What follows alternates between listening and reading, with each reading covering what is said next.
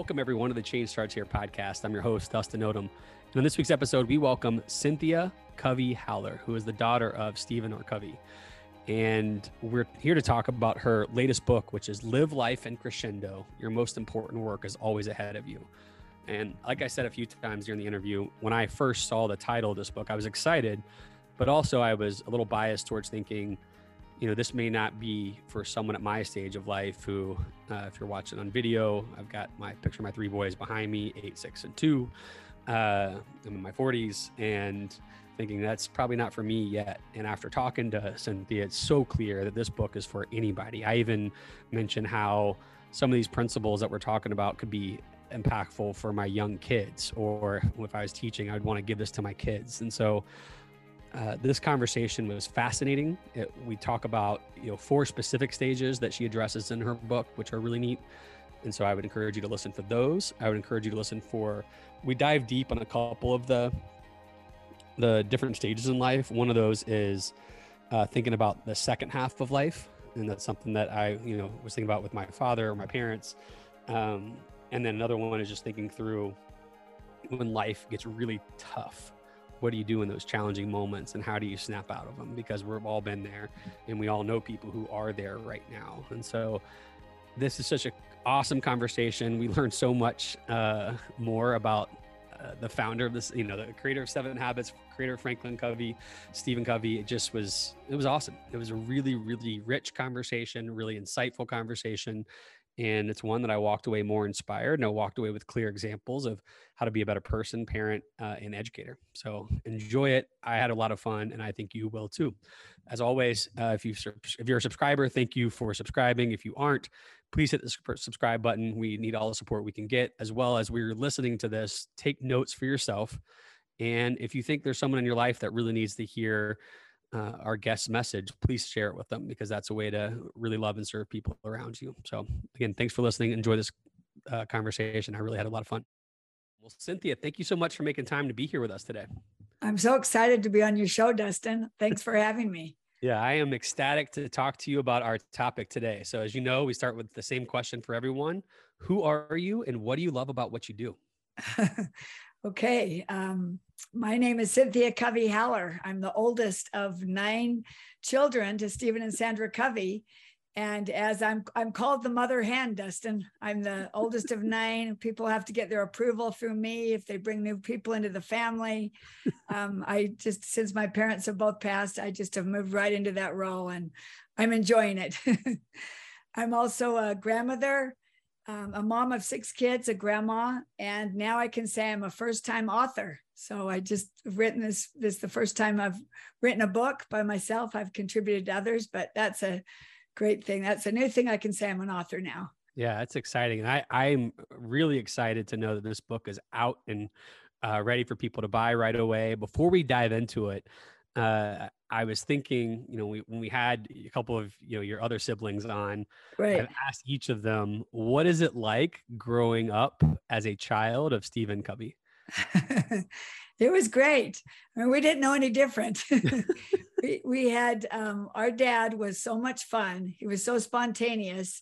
My mom would get everyone to sleep, and sometimes if he was out of town, he got home at nine thirty or ten at night, and we've got school the next day. He'd just run into our rooms and I just got off the plane. Let's go to 7 Eleven. Let's go get Slurpees. And my mom was like, oh no, come on. Stephen had taken two hours to get him to bed.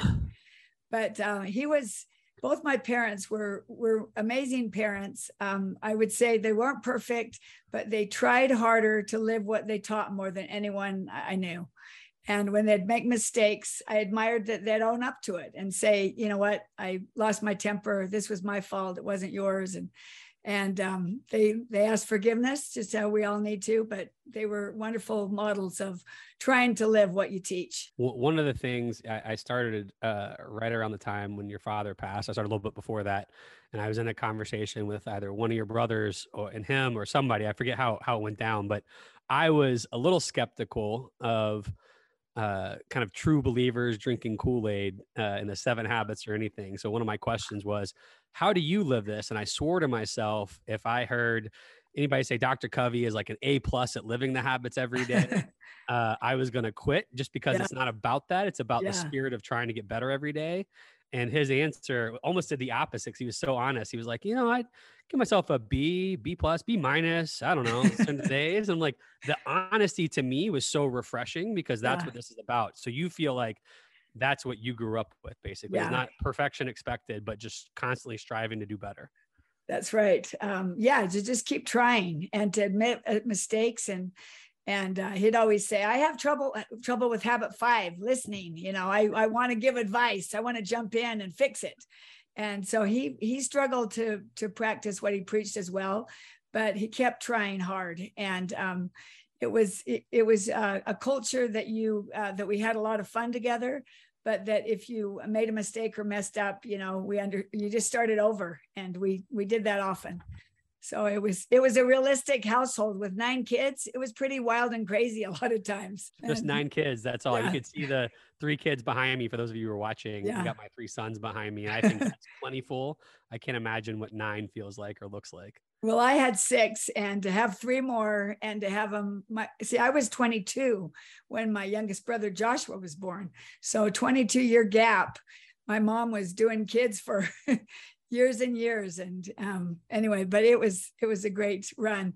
We always said to ourselves i mean people would give these great accolades to our father and we always said if they only knew what he was like in person you know he's he's he's just he what his public image just paled to how we knew him in person. He really was a remarkable um, leader and great father to us all. So That's awesome. Well, I'm excited uh, what that example has done because the book that uh, is being released today is some one that I think is perfectly timed and one that's going to change a lot of life. So those of you who don't know what it is, live life in crescendo. Your most important work is always ahead of you.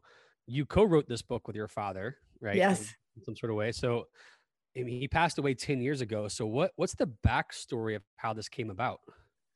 Yeah, it was 10 years ago this July when he passed away. But back in 2008, um, my dad and I were talking. He was telling me all the projects he had going, and he had seven or eight different uh, books and different things he was involved in. And the one that intrigued me the most was this idea live life in crescendo, because that was his personal mission statement the last 10 years of his life. And so um, we just talked about it, and he said, what about if you uh, help me out? I'll, you take my ideas you interview me you and then you do the work. You find the stories and examples make it practical be kind of different than other books because it's mostly uh, stories about people who try to live in crescendo and and those that don't that live would try would live in diminuendo which is the opposite and so uh, this was my assignment to um, to take the ideas and to go with it. And so I interviewed him, and I got some things from other writings, and and we talked about it for years. And uh, having six kids and all the pressures I've got that, that went with that, and some responsibilities and some other jobs and things, I just didn't get it finished before he passed away. And so he'd always bug me and say, "How are you coming on the book?" I, I'm I'm doing it, Dad. When you you know, get at it already. and so uh, sadly, when he passed away, it wasn't finished. And but it kind of gave me the uh, momentum to be a faithful translator for him, and to jump ahead. And um, it's been ten years. It's taken ten years to since he passed of really steady writing, off and on, uh, to get this finished. But what a great journey! And I felt uh, close to him as I was doing it. It was it was a great thing for for our continued relationship. It meant a lot to me. That's awesome. So for for those of us, I will say I am not the most musically inclined person. I have an idea of what crescendo is. Can you just describe to us uh, what the the power is in crescendo and what the meaning, what the symbolism is? Right. Yeah, we like I said, we took this from his personal mission statement, but it's an, a, musical analogy. Crescendo, if you see it on the page in, in um, on sheet music, it means that you grow in grandeur, in volume, and energy. That it keeps expanding, it keeps going, it doesn't stop. The sign of a crescendo is is outward. It starts with a, a pinpoint and then it goes out, and the the lines never touch again. The opposite is true. Diminuendo if on a musical score shows that it slows down it lessens in value in um, volume and power and energy it kind of dwindles and eventually it literally comes to a stop And so uh, we thought this was a great analogy that live your life in crescendo with the second part, the subtitle, your most important work is always ahead of you. To have the mentality, and I'll talk more about the crescendo mentality of thinking, that um, your best work is still to come and that you should continually keep learning and stretching and growing and not be satisfied where you are. Or if you're starting to find yourself living in diminuendo, that you turn that around and um, you you know you make it happen to to keep increasing in your life instead of diminishing so cynthia as you're talking you know I, I, think about looking at my own life or the people who are listening for them to be able to do the same thing uh, just trying to figure out am i living a life that's go- going towards diminuendo or is it one that's going out towards crescendo and the crescendo mentality that you're speaking of I think that's a great question we need to constantly ask ourselves. Am I living in crescendo or diminuendo? So, um, a great example that I have uh, um, recently read about is a man named Anthony Ray Hinton, who uh, lived in the South and was accused of killing two people while he was in a lockdown facility 15 miles away from the crimes. And this was during the 80s. And this um, this man was poor. He didn't have he didn't have the money for a good attorney, and they basically couldn't solve the crime, and they pinned this on him. Um, he lived in a racial biased uh, community, and um, they they just kind of nailed him. They just decided we're going to pin this on you. He knew he was innocent, and so he was so um, confident as he went to court that he would be found innocent that he was just stunned when the, when they all of a sudden he ends up on death row in Alabama and so he um, decided he thought I, I live my I live I've lived a good life. I know I'm innocent, and this happens to me. So he went into the jail cell. He threw his Bible under the under his bed, and he literally shut down. He decided I'm not going to talk to one person. He didn't talk to the guards, the um, his inmates near him. He talked to no one except for friends that came to visit him for three years. He lived in Diminuendo. He shut down and just was so discouraged and depressed that he didn't offer anything. And so then uh, one night he was in his jail cell and he heard an inmate right next to him. This is on death row. And at two in the morning, he can hear this man just sobbing. And he said, Something broke in me. And I, I had the, the desire to comfort another human being. And he decided to break his silence and he asked him what was wrong this man was desperately crying for help and he told him that his mother had just died. He just received word. So he spent the rest of the night talking to this person he didn't know who li- he's lived next to for three years, comforting him, listening to him tell about memories about his mom, and um, just just letting him mourn. And from that day on, he chose to live in Crescendo. He um, he knew he couldn't do anything about being on death row. He didn't have that option. He knew he was he was innocent and he was in a bad situation. But he decided, I still have choices. He said, hope is a choice, love is a choice. I, I still uh, I still have the choice to decide to be to give to other people or not, or to just shut down and so he he chose to uh, be a friend to those around him. For the next 14 years he became a beacon to the guards and to uh, the people on death row. He started he got permission to start a book club and to meet in the gym.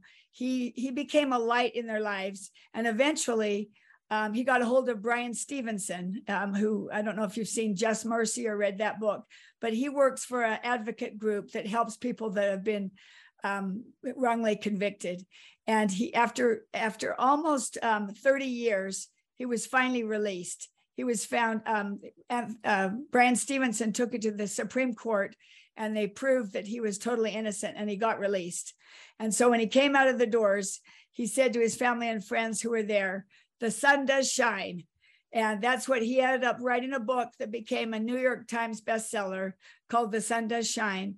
And from now on, from that moment when he spoke to that inmate, he lived in Crescendo. He also he's an advocate now and a community leader, a speaker for Equal Justice Initiative that's helping other people that have been unjustly accused and condemned. And he is a light in the world. He said they took my my 30s, my 40s, my 50s, but one thing they couldn't take was my joy. And he consciously chose um, to live a life of crescendo, where before he totally shut down and would have had no influence. And now his circle of influence is enormous and it's spreading across America. So that was an incredible story to me. So when you think about a story like that, what would you say are the ingredients or the basic foundation building blocks of a crescendo mentality like the story you just described?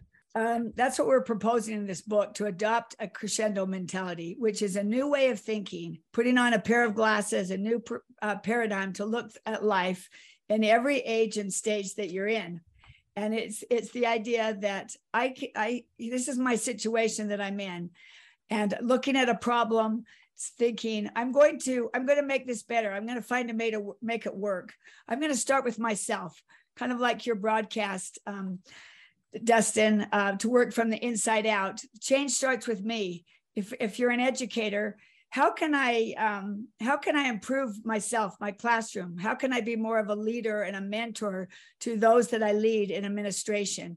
How can I um, overcome a stagnant feeling in my as as a teacher or in the policies that I have? What can I do? How can I take responsibility for for this problem and own it? And um, you know increase in in in becoming better and increase in looking for solutions to my problem rather than shutting down and and you know just giving into them like like ray did for the first three years. So when you you were just talking about no matter uh, uh what point of life because when i saw the title i've dug into the book now but when i saw the original title like thinking when living life in crescendo is more towards the back half, not, you know, middle, front half. It wasn't about stages. And you just described right there that it's whatever stage of life and you're in. And I know that your book breaks down a few different stages. Can you just do a quick right. high level overview of what are the stages that you address in your book? Yes, it, it does apply to every age and stage of your life. The first one we talk about is a midlife stage. Um, a lot of times in their midlife stage, midlife is where people realize um, I'm not really where I wanted to be. I'm 50 years old and I thought I'd be successful and have a lot of money, or I thought I'd have influence, and maybe I'm not there. Or um, maybe I just went through a divorce, or maybe something happened that I feel stagnant. So that kind of deals with uh, where you you know where you are compared to what you want to be. So what how are you going to choose? What are you what are you going to do about that? Are you going to take responsibility for it, or are you going to choose um, not to? Live in crescendo and to uh, shut down and to be mediocre in your job, to uh, not put out a lot, not to expect a lot, and to be stagnant. Um, that's just briefly. But the second one is the pinnacle of success. Uh, you may be very successful in your life. You may be, um, you know, Bill and Melinda Gates that that have, you know, had set up a that you know had a dynasty but what about their uh, post work after their uh, foundation that they're running? What about a Jimmy Carter um, that decides he was the president of the United States, and yet his post presidency was much better than his presidency? Um, you know, what are you going to contribute? This is where what uh, your most important work is still ahead of you. If you are successful and you do want to step away from your profession, what are you going to be about now? Are you still going to contribute? Then the third one is life changing setbacks. Uh, this would involve a person, think about Elizabeth Smart. Uh, the worst thing could, could ever happen to you in your whole life. You get kidnapped at 14 and abused, and, and uh, you think that your life is over. But yet, her most important work was ahead of her, despite this horrible tragedy. She took this life setback and she is an advocate for um, for for people that have been attacked and have been kidnapped. She has is started a foundation um, raising awareness for children who have had this type of thing happen to them. She's married and has three children. She lives in Crescendo, whereas she could have been a victim. She could have shut down and said, This horrible thing happened to me. I'll never be the same. And she chose not to do that. And then the last one is actually why my father st- uh, began this whole book um, the second half of life. I think it bothered him that people started saying to him, Gosh, Steve, you're like 65 now. Are you going to be shutting down anytime or are you going to retire? In our in our family, retire, the R word was a bad word to say in our home. You still, he would say, you might retire from a profession, but never retire from making meaningful contributions. And he felt like why would i retire i'm at the top of my game i need to i you know the seven habits wasn't the last great idea i had i've got many other ideas that i'm hoping to bring out i'm still looking forward to my most important work and so that kind of bothered him enough that he that's when he adopted that his uh, mission statement would be live life from crescendo. I still have more to accomplish. Why else do I get out of bed every day if it's not to learn and grow and contribute? So that's just kind of uh, really basic those four four places. One of the things that we had talked about you reminded me i knew this but you reminded me i think would you say your dad was? 49 years old when uh, the seven habits came out is that right? Did i get that timeline well correct? no he was um let's see he was 49 when he stepped away from from teaching. He'd been teaching for 20 something years and he loved it he he's would always consider himself a teacher first right. um, that was his foundation of his of his career but he made a kind of in the midlife stage that we're talking about he kind of had he kind of felt like i'm a little stagnant at the university he was teaching at he loved teaching but he felt like I'm giving some of this material, which eventually became the Seven Habits, and he uh, published that I think when he was 51. And so he was giving this material to the students, and they didn't have real life exa- um, you know, places to practice it. And so he felt like I want to. He dabbled a little bit in consulting and thought, I wonder if I should take a leap right now at 49 and start my own business, Stephen R., R. Covey and Associates. And that was a leap of faith. That was in a, a, a midlife kind of a situation that he thought, you know what? I feel like I've done what I can here and I've got to take this leap and I've got important things still to do. So he put his his um, house and his cabin in Hawk and jumped into it with nine kids at home, many of them um, in college and all ages, and um, took that chance to to do that. And it was a, and it turned to be a great move for him, but it wasn't easy at first, and it wasn't didn't seem like the natural choice at first. Yeah, I just I think it's it's so. I mean, I, I know plenty of people in their 30s, 40s, and 50s who are kind of just stuck. I think I, you know, I'm just going through life, going through motions, and you know, we think about your father and a lot of people in your lives' careers of, oh, they were so successful, and you think, oh, I could never do that, and you start looking at where people are in their age, like this, his life was way ahead of him. Your your life is way ahead of you, and so. Uh, I'm particularly interested. I'm interested in all those stages, but one of the stages I mentioned is kind of that mid yeah. uh, life struggle i think you called it right? Right. How do you help people again recognize that and then start getting out of that to get that crescendo mentality you're talking about? You know for um for educators um especially sometimes i mean they are i've always believed they're underpaid and underappreciated they're in a tough situation. Most of them go into it because of love of learning, love of sharing their um, a mission or a purpose they have of helping helping enrich children's lives. And so to have a midlife in the middle of that, to feel like, okay, I'm not appreciated, I'm not um, I, am not valued as much. I thought I'd be, I thought that they would enjoy it more than they are. I, th- I thought I'd be making more of a difference than I am to examine where you are and think okay the crescendo mentality teaches me that i can do something about it. I can i can become a better teacher a better administrator. I can make small changes in my life that will ultimately impact others. There was a man named brian lestarge who taught junior high science and he had a passion for science and wanted to light the reason he went into it um, is because he wanted to light a fire in his students so that they would he would want wanted to get them past the theories and the rules of science and make it so fun for them that they would want to be in it and ignite a fire in them to become doctors and engineers and to he had the long term in mind for them. So he created a fun class where he had experiments where they could do different combinations and blow things up which you can imagine junior high age kids would love that every year he would um, they would they shoot off bottle rockets on the back of their school to see who would go the furthest and they'd study the laws behind it but they got excited about that because of the activity that they did. Well he came to a point in his life where he felt like you know i went into teaching for this reason but I don't know if I am making a difference. And he started to lose a little bit of sight of why he, why he went into it, and even considered, although he would, would was the best teacher at the school, quitting and going into another profession. Well, about that time, a group of uh, parents nominated him for a prestigious education award, which he won. And the reason he won it is because they got testimonials from kids who had taken his class and had applied what they learned at a university and were now doing, like he said, becoming engineers and doctors and in the field of science.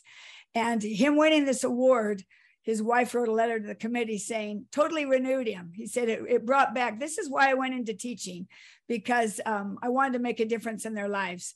Sometimes we lose sight of that. Sometimes we don't have that feedback. And so it's good. To, the, the mid the midlife, um, there's two perspectives in the midlife we talk about in the book. And one is maybe you are more successful than you think you are, like like Brian Lestarge, or or even like um, um, George Bailey in A Wonderful Life. He was very successful, but he didn't think he was. But he had influenced and helped and contributed to the life of so many people in his town and that he didn't realize he was successful. He was measuring it by finances and by traveling and things. But the second perspective is if you are in a rut, if you are struggling and you're stagnant, take action and do something. You know, make it happen, make a change in your career, in your life, or just improve. Use the crescendo mentality of thinking to see things clearly and decide, I've got to. I've got to work from the inside out. I've got to improve my abilities in the classroom or with my teachers and my administrators so that I can pull myself out of this rut. I so I think uh, what we have seen in the last decade that I've been here is there's a lot of folks who just get stuck in the rut because like you said they are a lot of them might be underpaid and underappreciated and they have given their you know blood sweat and tears to be able to serve kids or serve their schools and they're just burned out and i, I feel like helping people have clarity of mission and purpose has been yeah. one of the biggest things. The inside out thing you just talked about has been one of the biggest things someone can do to help them figure out if they're in the right space. And if they are, and I think most of them actually are, it's reminding them why they are there so they can wake up every day to make that impact and not get sidetracked by the nonsense that they've been experiencing, uh, likely with other adults or culture issues, right? That's exactly right. Um, you've got to have a, a purpose of why you're what you're about. My dad always liked to quote his grandfather, who said, Life is a mission, not a career. Mm. You choose different careers, but your whole life, find out what you feel your unique mission is to serve. Viktor Frankl taught that you don't um, invent your missions, you detect them. And so do what it takes to, uh, with a crescendo mentality, to detect what is my mission about? What, I'm, what am I about? What contributions do I want to make in my field? and um, just go about creating them. Um, uh, my dad always loved to quote Peter Drucker, who said, The best way to predict your future is to create it. And so a lot of this is, um, you know, the crescendo mentality of thinking in terms of how can I improve and get better? What can I, how can I take action for myself? My father always called it resourcefulness and initiative, R and I. Whenever at home, we would like make an excuse. Oh, my teacher is so so dumb. I'm failing math. You know, you're you're you're failing math. Whose fault is that? Well, my teacher. He's an idiot. He doesn't give me the good assignments. He's so boring. You know, R and I, resourceful initiative. Take responsibility for yourself. It's up to you. It's not your teacher's fault. Well, he's really bad, Dad well you know you can deal with that at another level later but you've got to pass this class so right. shape up and do what it takes to do it we could never complain to him about our circumstances uh, luckily, my mom balanced us out and we them out, and we could complain to her. She would massage our hearts and make us feel better and say, "That dumb teacher, I'm going to go talk to him. What what is he doing? Doesn't he know that you're one of the best teach students in the class?" But my dad wouldn't let us take uh, shift the responsibility. He'd say, "You know, whether you pass or not is not up to the teacher. It's what you do next." R and I, I love that. Uh, you yeah. you brought up a question that I have for you or it could be you know answer what your dad would think too but when you talk about a mission statement so there could be people who are listening who are thinking i have a mission statement and i'm still stuck. Do you have any advice for how often you should revisit that how often you should amend that change it rethink it? Uh, or is it something that you just continue to use as a true north and just think about your actions if you're getting closer to that or not you know i i, I like to you know sharpen the saw one of the one of the seven habits. I like to renew all the time. I think that you constantly have got to revisit your mission statement and maybe change it mm. and maybe um, just practically think of okay here's my mission statement but what am i doing? Where am i living in crescendo right now or diminuendo? What how am i contributing to this um, the, a good question is saying what happens to a person, maybe an educator or a person in business or whatever, who starts living a life in diminuendo? What are the fruits of that?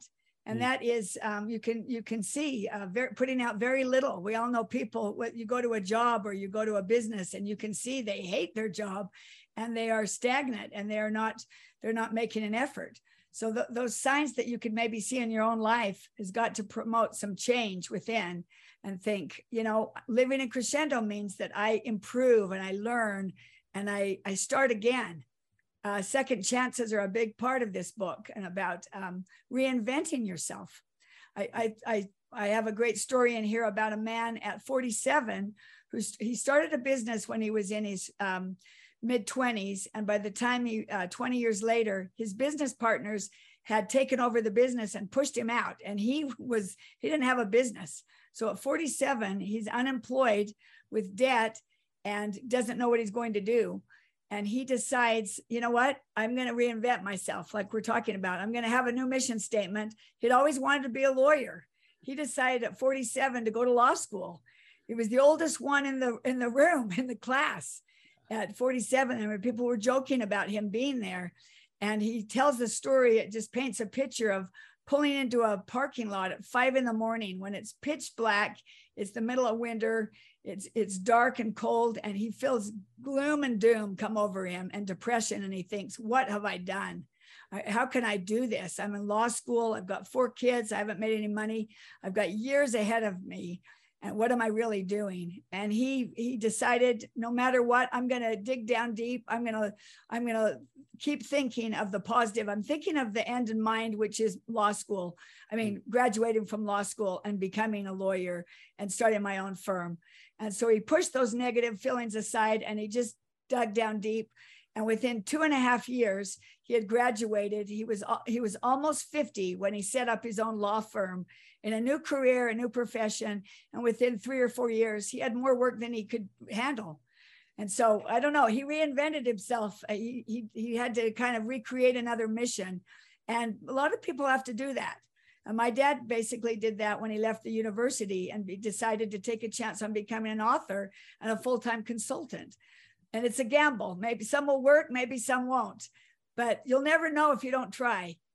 So true. So as you were talking, one of the um, stages is you know you, you mentioned was the second half of life and i think about my dad who i'm really close with uh, and you know he's very vulnerable with me so he talks to me like when he retired he talks to me about how he feels right some days he feels really happy and successful filled some days it's empty and there's nothing there and you're trying to figure it out what advice do you give or do you have for folks uh, whether it's they're listening and they are in that stage or they have close family or friends in that stage or approaching that stage to really get the most out of the second half of life?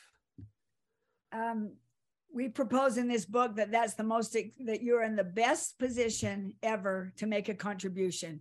We talk about life is about contribution, not accumulation. So at the second half of life, at the very end, say that like if your father isn't working anymore, doesn't have a profession, he's in a perfect position. Think of all the wisdom he has and the experience he has, the connections he has, the abilities to communicate and to make things happen that he's learned his whole life. Who could he mentor right now? Who could he look around in your family and see who's struggling? Who could he help in the community? He's in a perfect position. He's got time. He probably has more money than he did when he was when he was younger. He's got abilities that he didn't have it's a perfect situation to think my most important work is still ahead of me. What cause or what important thing am I going to be about in the next 10 to 15 years rather than thinking, you know what, uh, looking in the rearview mirror. My father would always say, Don't look in the rearview mirror at what you've done. Don't look back at your accomplishments. Look ahead. If you were driving in a car and trying to get to the store, if you kept looking in your rearview mirror the whole time, you'd end up in a ditch. And so um, someone like your father and other people that are facing, okay, I just ended my professional career. What do I do now? The crescendo mentality teaches your most important work is ahead of you. It's up to you to figure out where you're going to put that passion and where you see needs in your community and what you're going to contribute to because this is the greatest time to make a contribution. You have more skills and more abilities than you ever had in your life. It's an exciting time. That's awesome. As you were talking, I went back. I like so my my dad's been taking those kind of steps, and I think he's ended kind of what you're talking about is how do I make a difference by mentoring and loving and uh, serving others around me. And then it went into oh man, school starting. You know, my uh, uh, sons just got back to school recently, and I'm thinking through my friends who are principals or superintendents or even teachers if i'm trying if I, let's say if i'm a principal or you know a district official and i'm in charge of district culture school culture how can i take this crescendo mentality and start building a culture around it? Or you know how do i how do i help my people live that way in a way that feels authentic to them because i like it I have actually you have multiple stages so i want to help them like i want to see my staff understand what stage they're in right. and then live with this crescendo mentality. What are some, what are some ways they could start doing that with them?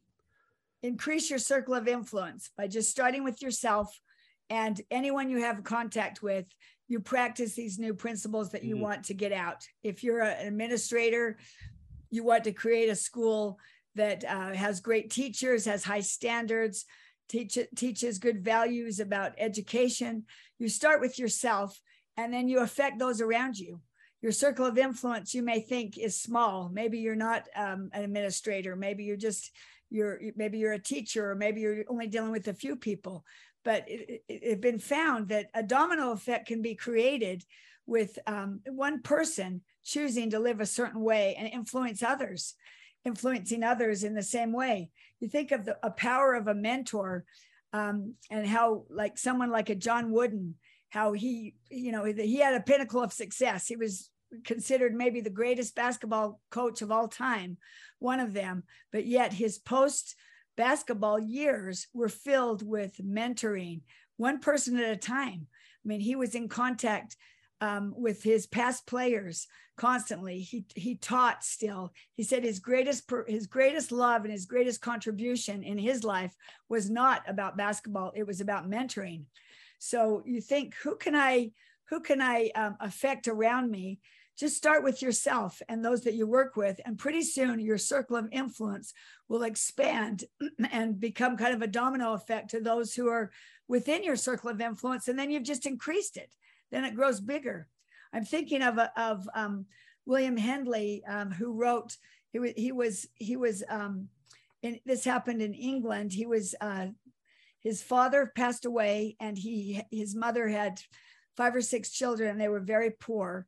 And um, he, he needed encouragement and kindness from his teacher more than anything. And this is, he found a professor that, that gave this to him and helped him uh, he lit a fire of a love for poetry within him and he affirmed him and he mentored him and it meant the world to him. He didn't have anyone who uh, saw him in this light and he uh, started writing poetry. Well eventually um, years later he wrote invictus that beautiful poem that uh, nelson mandela uh, referred to all the time in those 27 years in in on robben island in south africa that he um, would would talk about that i have it basically the poem just says i'm the master of my fate. I'm the captain of my soul and the master of my fate. He used this to inspire himself. And then his influence spread mandela's influence spread to the other inmates who had come to him for advice and to even the guards who he initially hated when he came in. He worked talk about a person that worked from the inside out. He first changed himself and then was able to influence others. So his circle of influence grew, grew to when he is released at 71. Talk about the second half of life. At 71, he walks through the gates um, and as, as, as a free man, and most people would think he's 71. It's too bad his whole life was wasted in prison. What can he do? But he felt like his life was just beginning anew. Four years later, he's elected um, the president of South Africa and ending apartheid. And his, his circle of influence has increased to include the whole world. But uh, Henley's poem years ago with the domino effect, the small circle of influence that he had, uh, influenced Mandela, who ultimately influenced the whole world. The last 10 years of your life, or 10 years or more, that you've worked on this book, I mean, you are incredibly passionate and connected to this work. I, am curious, what do you say to someone who's trying to peek over the fence to decide if they should read this? Who's this for? Make the plea. Because I just, I love when I hear from authors who have spent a year to, in your case, 10 or more years on this content. Like it's in your heart. And yeah. so, what is it that you want people to understand as they think about whether they pick it up or not? I do feel passionate about this material, Dustin, because I feel like um, I believe, as my dad did, that it can give hope and encouragement to anyone in any stage of life, wherever they're at. If they're feeling stagnant, if they're feeling like I've done it all, you know, I'm already successful. What else do I need to do? They feel like I've had this horrible thing happen to me. Um, my personal life's a mess, or I, I, I don't know what to do next. I have had a huge setback. Or if you're in an older stage of life, I truly believe that um, the crescendo mentality way of thinking, this perspective that you that you the glasses that you put on can change everything, and that truly believing and acting upon it, like you say, you can't just think it. You've got to act on it. You've got to use your R and I. That your most important work is still ahead. It, it may not be. You may have done greater things in your life before this, but still, this is your most important work because it is ahead of you you don't want to keep looking in the rear view mirror at what you did. You want to you want to contribute. Life is about contribution. And at any age and stage, I truly believe that a person can take hold of their life and choose the crescendo mentality and find much more uh, happiness and meaning in their life and purpose than they had before. The opposite is to live in diminuendo, and we know where that ends up. Yeah, I love as you're talking. I know something may not be a, a direct analogy, but I'm thinking about talking to my sons about how you know you're never as great as your past or as bad as you think your past is and so you got to keep your eyes ahead and keep it moving about what's next. And so i think to your, your point when i first heard i said this earlier but when i first heard the title, I was thinking, oh, my dad will love this book, or my mom, or you know, that yeah. people will love this book.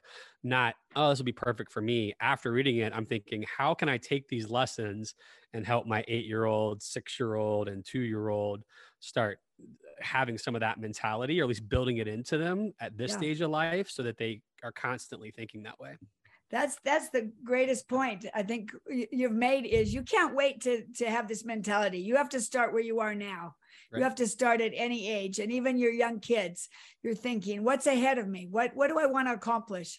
What uh, how am i going to look at my life in terms of the crescendo sign that it, i keep learning and growing and contributing?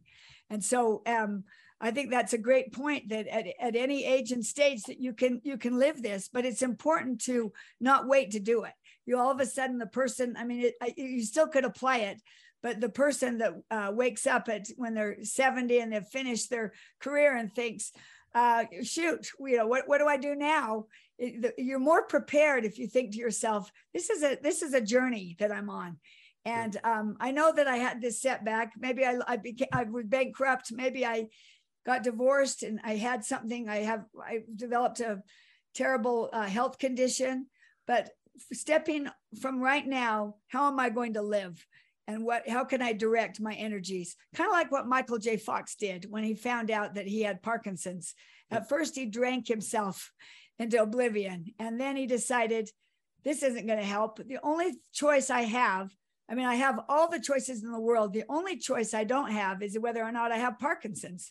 Mm. I can control everything else is a choice of mine. And so he learned more about his um, disease, which helped him feel better. He ate better, he exercised, he did things, he got educated. And then he um, he became, I mean, people would say, what a tragedy. He was a famous actor. And then, you know, he's had this happen. But actually, his greatest roles have been in Parkinson's. His most important work was ahead of him. He didn't know it as an actor, but now he's become the face of Parkinson's.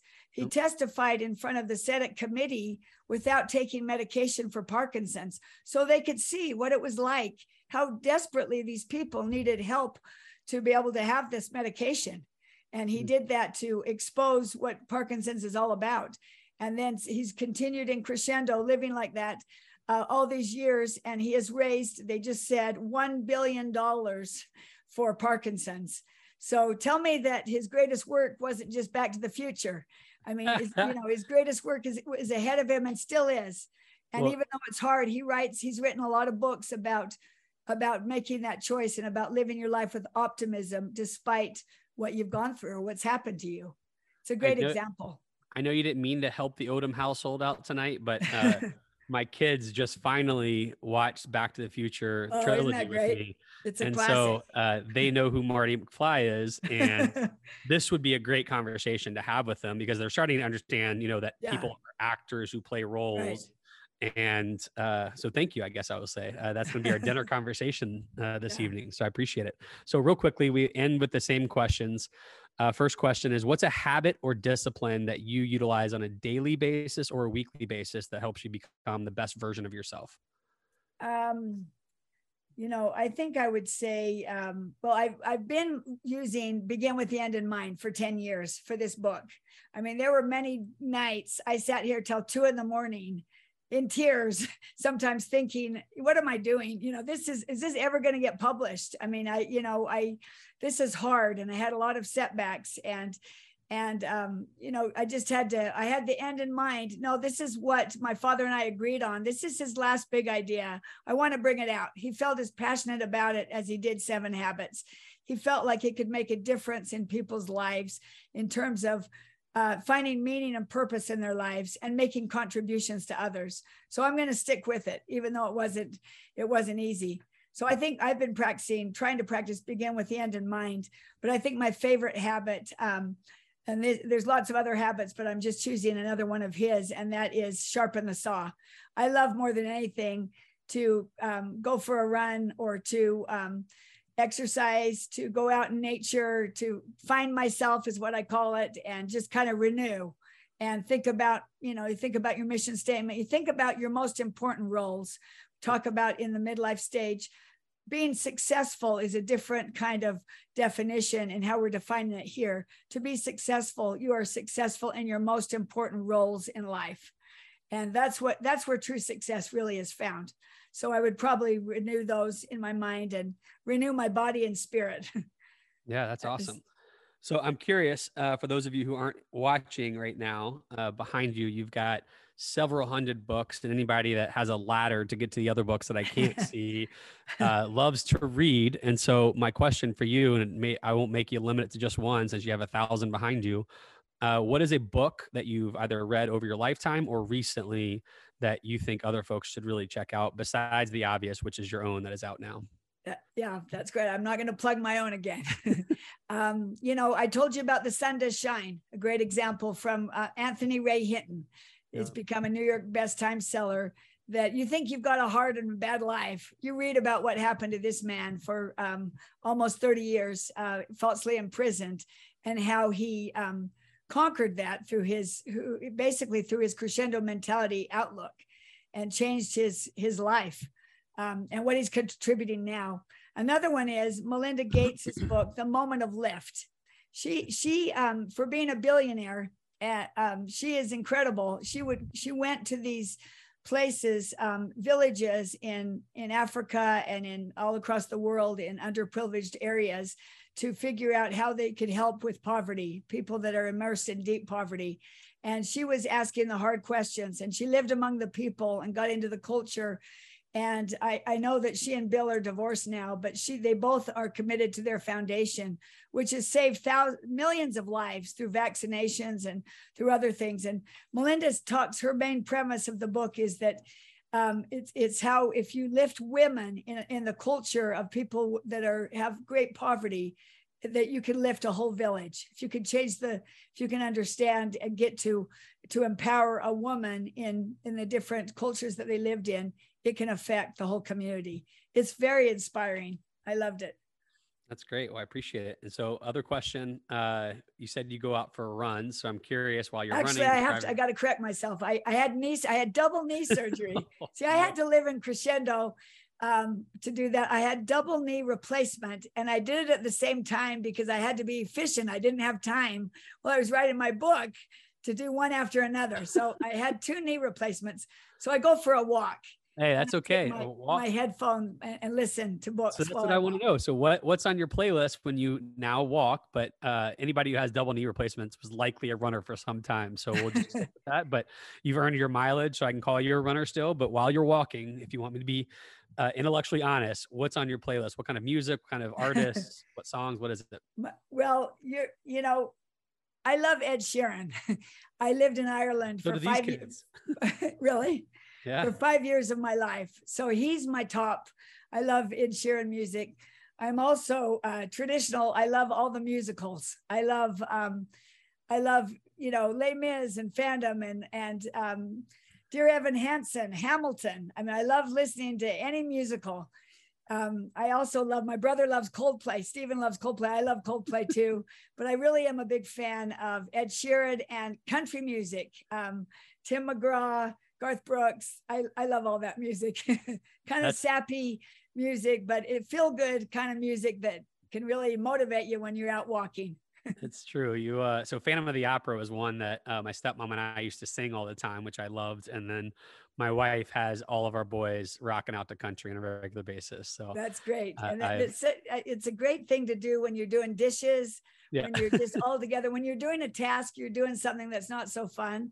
If you start right. role playing, going through the different uh, voices and like in like in um, in Les Mis or in some of those dramatic ones. It's it's really fun. I love that.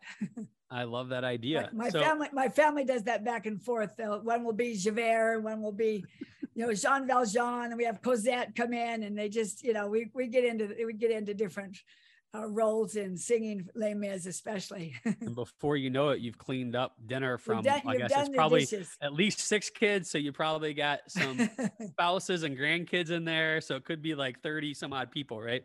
That's right. My, my dad invented what we call the 10, what he called the 10 minute program. Everybody works hard for 10 minutes mm. and to do the dishes to clean up. And you'd be surprised if you're, if you've got music on and you're all working, you're all buy into something and you divide up the task, you can get it done in 10 to 15 minutes and, and awesome. still have fun too, not hate your life. I will steal that. Uh, thank you so much. So, last question before we let you go, because we're about the top of the hour, would be um, what is, you know, you're, you're, surrounded by a lot of great thought leaders, you're surrounded by a lot of influential people. Um, you're a reader, uh, as it shows with your library behind you. What's the best piece of advice you've been exposed to lately, whether it's a book, social media, listening to someone speak, uh, TED Talk, whatever, that you just can't get off your mind and you want to share with people in, in regards to making change in their life or impact on the people's lives around them? You know, um, I, have got to go back to uh, believing that um, you can live your life a crescendo in any situation that you're at. Um, I, I, just have this rehearsing in my mind because it's been I've been doing it for so many years, 10 years of of working on it that I, I really believe it because it can make it such a, a change in your life that you feel like I have hope. I, I can, you know, yesterday was awful, but the next the next couple years, the next couple months, I'm gonna make changes. Um, let's see. I, have been reading. Um, I've been reading things from the Essentialist, um, it, Greg McKeown, and I, I love his idea that do what's essential. Do um, you know, there's so many pressures that are coming at us. Do what matters most. Do what's only essential. Cut everything else out. Um, and from your life and you'll be so much you'll be so much happier if you can say no to the unimportant mm. um, and you know as Goethe says the things that matter most must never be at the mercy of things that matter least and that sometimes you'll, you'll spend a lot of time doing things that you think to yourself what am I doing? I'm wasting time on social media, or what am I spending time uh, doing right now? What really matters? And um, Greg's Greg's book about uh, living an essential life has really resonated a chord uh, chord within me. That's awesome. Well. It. I'm excited for folks around me to check out your book now that it's available. Uh, for those of you, again, I want to remind you live life in crescendo. Your most important work is always ahead of you. Uh, I, I can now say, as I've been able to have a sneak preview, uh, it's life changing work, and I think everyone should dive into it. Cynthia, thank you so much for making time to be with us today. I wish you nothing but the best and look forward to seeing what kind of impact this makes on people's lives. Thanks so much, Dustin, for having me. I've enjoyed talking with you. I appreciate it. Yeah, you it. as well. Thank you. Thank you. please support us by subscribing to our YouTube channel, uh, podcast on Apple or Spotify, and help us celebrate the beautiful, messy work of shaping human potential.